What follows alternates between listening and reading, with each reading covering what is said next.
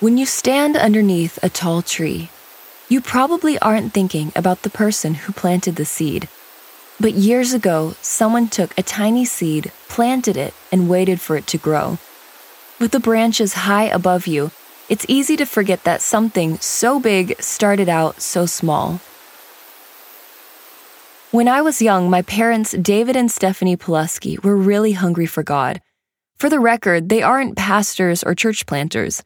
My mom was working as an administrator, and my dad is an engineer. They simply were looking for God with all their hearts. They started a small prayer group, and it turned into a full blown revival. Here's Stephanie and David Pulaski. And miracles started breaking out everywhere, all over the place. Shocking things. Some sometimes I tell people, and if they don't know me, they I don't even think they believe me for real. so we saw things Especially that our when you eyes, say it happened in the barn in your backyard. Yeah, yeah. In the midst of that revival in our backyard barn, God called David on a trip to Peru where he traveled to an unreached tribe in the Amazon jungle. There he saw the great need for better tools to share the gospel with remote, unreached groups. When he came back, David began developing solar power technology that could be used by missionaries, things like audio Bibles and lightweight video projectors. That venture grew into a ministry called Renew World Outreach. We have outgrown the barn. Now we have our own office and warehouses. Renew has sent out thousands of audio Bibles, backpack projectors, and other technology to equip thousands of missionaries and organizations all over the world. Millions of people around the world are hearing the gospel in their heart language for the very first time because of this technology. So, where did it all begin? The story of Renew Outreach began years before the barn and thousands of miles away in the former communist country of Albania.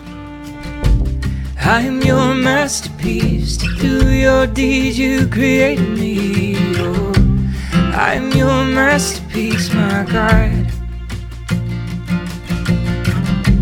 I am your master plan, and I bring the kingdom of the Son of Man. Oh, I am your master plan, my God.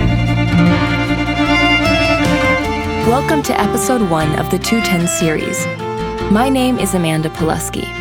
In this series, we will be telling three different stories of people who were all faced with an opportunity to be obedient and say yes to God, and we'll hear how these stories converge together. But this isn't just a story about these people. This story is about you too and what God wants to do when you say yes to Him. In this episode, we'll be hearing the story of my parents, David and Stephanie Pulaski, and the untold beginning of Renew Outreach. Let's start before I was born. David and Stephanie both felt called to those unreached with the gospel. They met when they were 15 years old and remained friends for years while Stephanie lived as a missionary in the Dominican Republic and David pursued a career in engineering. Eventually, they got married and settled into a pretty typical American life. But then there was a wake up call. Stephanie lost her 26 year old sister, her best friend, to a rare cancer. It was shocking, and the tragedy made them realize that something needed to change. We were just so so mm-hmm. sad. And but something came to mind. We don't none of us has a guarantee about tomorrow. Mm-hmm. No one knows. My life is not my own. We both came to this conclusion. That's true. We had an option at that Yeah. point, and that option was do we live the life, the American dream, even worse, get bitter, blame God, or we could just give our lives up and go after it and just say, God, how can we serve you? And so we chose door two to mm-hmm. follow Jesus with all our hearts.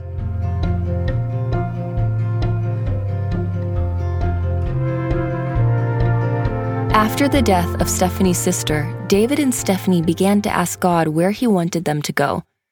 One day, when they were visiting David's parents' house, Stephanie felt prompted from the Lord to look at the National Geographic magazine on the coffee table. She had a sense that the country they were supposed to go to was featured inside that magazine. And I was like, where is the National Geographic? And I picked it up and I opened to the center and it just said, Albania opens the door. And I shut the magazine. Same thing you had prayed. because I before. didn't I didn't really want to go there. So I didn't say anything. I shut the door. Mm, I put it back on the table and David picked it up. I forgot. And he said, "This is where we have to go." I just knew know it. As, as I soon know as it I in saw my it, knower. I knew we Yeah. were supposed to go there. It might seem like Albania was totally random, but actually, years earlier, Stephanie had heard about Albania and the communist regime that wiped out all the Christians there. Albania had been like a prison country mm, for 50 years, and they didn't know how many believers were left, if if there were any, more than a handful. And when I heard that, it was so shocking to me that I just fell on my knees. I remember, and I was crying, and I said, "Lord, like mm. that's just not fair." Open the door to Albania. It was just the cry of my heart. I must have been 19 or 20 years old. When Stephanie and David saw that headline in the National Geographic magazine, they knew it was the answer to her prayer so many years ago. They agreed that God was calling them to Albania and decided to join a team from Youth With A Mission, or YWAM. They went to a DTS, the Discipleship Training School at the YWAM base in Kona, Hawaii. what they're getting from DTS and getting taught is yeah, listen to the Lord, obey, and don't give up. And that God can do wild, miraculous things. That's our friend Dax Fears, who currently directs YWAM's initiative called End Bible Poverty Now. He's based in Kona, where my parents did their DTS. YWAM is a bridge, an easy on, easy off. Uh, YWAMers that come and do their DTS will learn how to know God and make Him known, and then go to these different organizations or um, go and serve in other places in different spheres of society.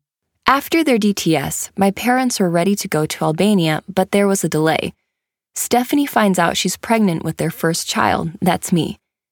They decide to wait until I'm a year old before moving to Albania. In the meantime, they move to a plot of land in North Georgia where David's parents lived. They had this idea to plant lots of flowers and ground cover so they could come back to a thriving garden whenever they returned from Albania. So we went down the road to this garden center Right. and we had our little baby. And lo and behold, they had a little baby. And so it was so fun. We had our baby, they had their baby, and they would give us advice and teach us how to grow things. And it was kind of something to do while we were preparing to go. We found this uh, little on sale, it was probably $3, a little tree, but it was basically a stick and it was a weeping willow. And we got a, a few of these sticks. And so we just stuck those things in the ground, gave them a little water forgot about them. And then our baby got to be 14 months old, and we put her on an airplane. We went to Albania. The country had just reopened a few years earlier in 1990 after decades of communist rule. The nation was in complete shambles, literally. My dad carried me on his shoulders because there was broken glass everywhere. Many of our belongings were stolen. The hospitals were severely under resourced, and people lacked basic education about hygiene, so my mom got a terrible case of fleas, and I was constantly sick with a cold. My parents agreed that this was one of the most challenging times in their lives, yet they felt that God had called them there, so they were determined to stay. David mainly worked with a team of engineers to renovate the school buildings, while Stephanie was in charge of cooking for the team of missionaries. David would also go to remote villages in the mountains to preach the gospel. He didn't speak the language, so he brought a group of young Albanian teenagers as translators. The teenagers weren't believers at first, but David would teach them about Jesus so that they would understand what they were translating. He spent months visiting the mountains with these young people, teaching them the Word of God and showing them how to follow Jesus. In 1995, after seven months in Albania, we came back to the US so my mom could give birth to my brother Josiah. We were planning to stay for only a short time, but while we were gone, Albania fell apart again. We had this baby, and then we turned on the TV and we saw CNN, and Albania was going to war. They had a civil war. And within a half an hour, our mission base was stripped of everything. Everything they'd worked for was gone. The school buildings David had renovated were completely destroyed. All of the YWAM missionaries fled the country, and the programs to modernize the hospitals and schools fell apart. But something remained when everything else was gone. When we couldn't go back to Albania, we returned to that plot of land where my parents had lived before. But we didn't find the garden they had envisioned. Instead, something else was growing. It was almost like Albania. All of our ground covers, nothing could tolerate the heat and the weeds. No, the weeds there took wasn't, over, the There grass wasn't a took over. single beautiful flower in our little Garden of Eden. But an amazing thing had happened. Those little sticks that we planted um, had somehow their roots had reached water, and those things were growing. Those were weeping willows, and we came home to trees. And so I realized, wow, we left Albania. What was left behind? What was there when all the flowers were gone and all the programs were gone? What was still there? Well, those those people that were discipled. Um, some of them accidentally by the missionaries and by David, they were still standing. They were like trees. And trees are so powerful, they change the ecosystem under them. And just like those trees, those teenagers had grown up in their faith and had chosen to follow Jesus. Those teenagers that my dad had accidentally discipled, they remained there, faithfully following Jesus, planting churches, and making disciples. They were transforming their nation. Those willow trees serve as a reminder that there are small seeds being planted in every act of our obedience, and we have to trust that God will make them grow. My parents' time in Albania taught them how to obey God and trust Him when things were difficult and didn't make sense.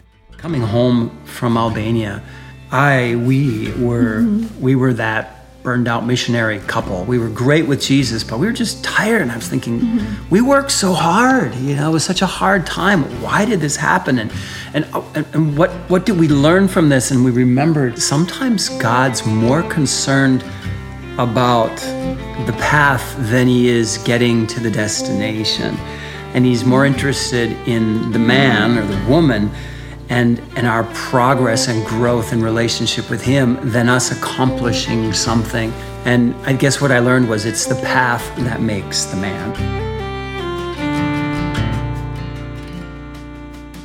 That path was one of fervently seeking the Lord through fasting and prayer. That path led to a revival breaking out in their barn and eventually led my dad to the Amazon.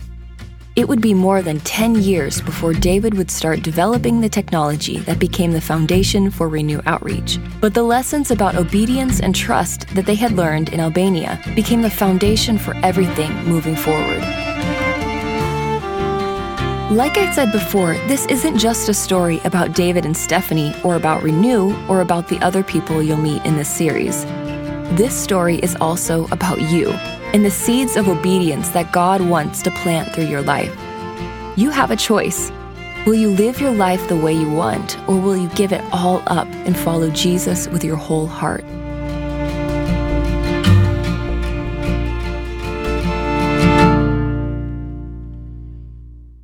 This podcast is a production of Renew World Outreach. For more information, visit our website at renewoutreach.org.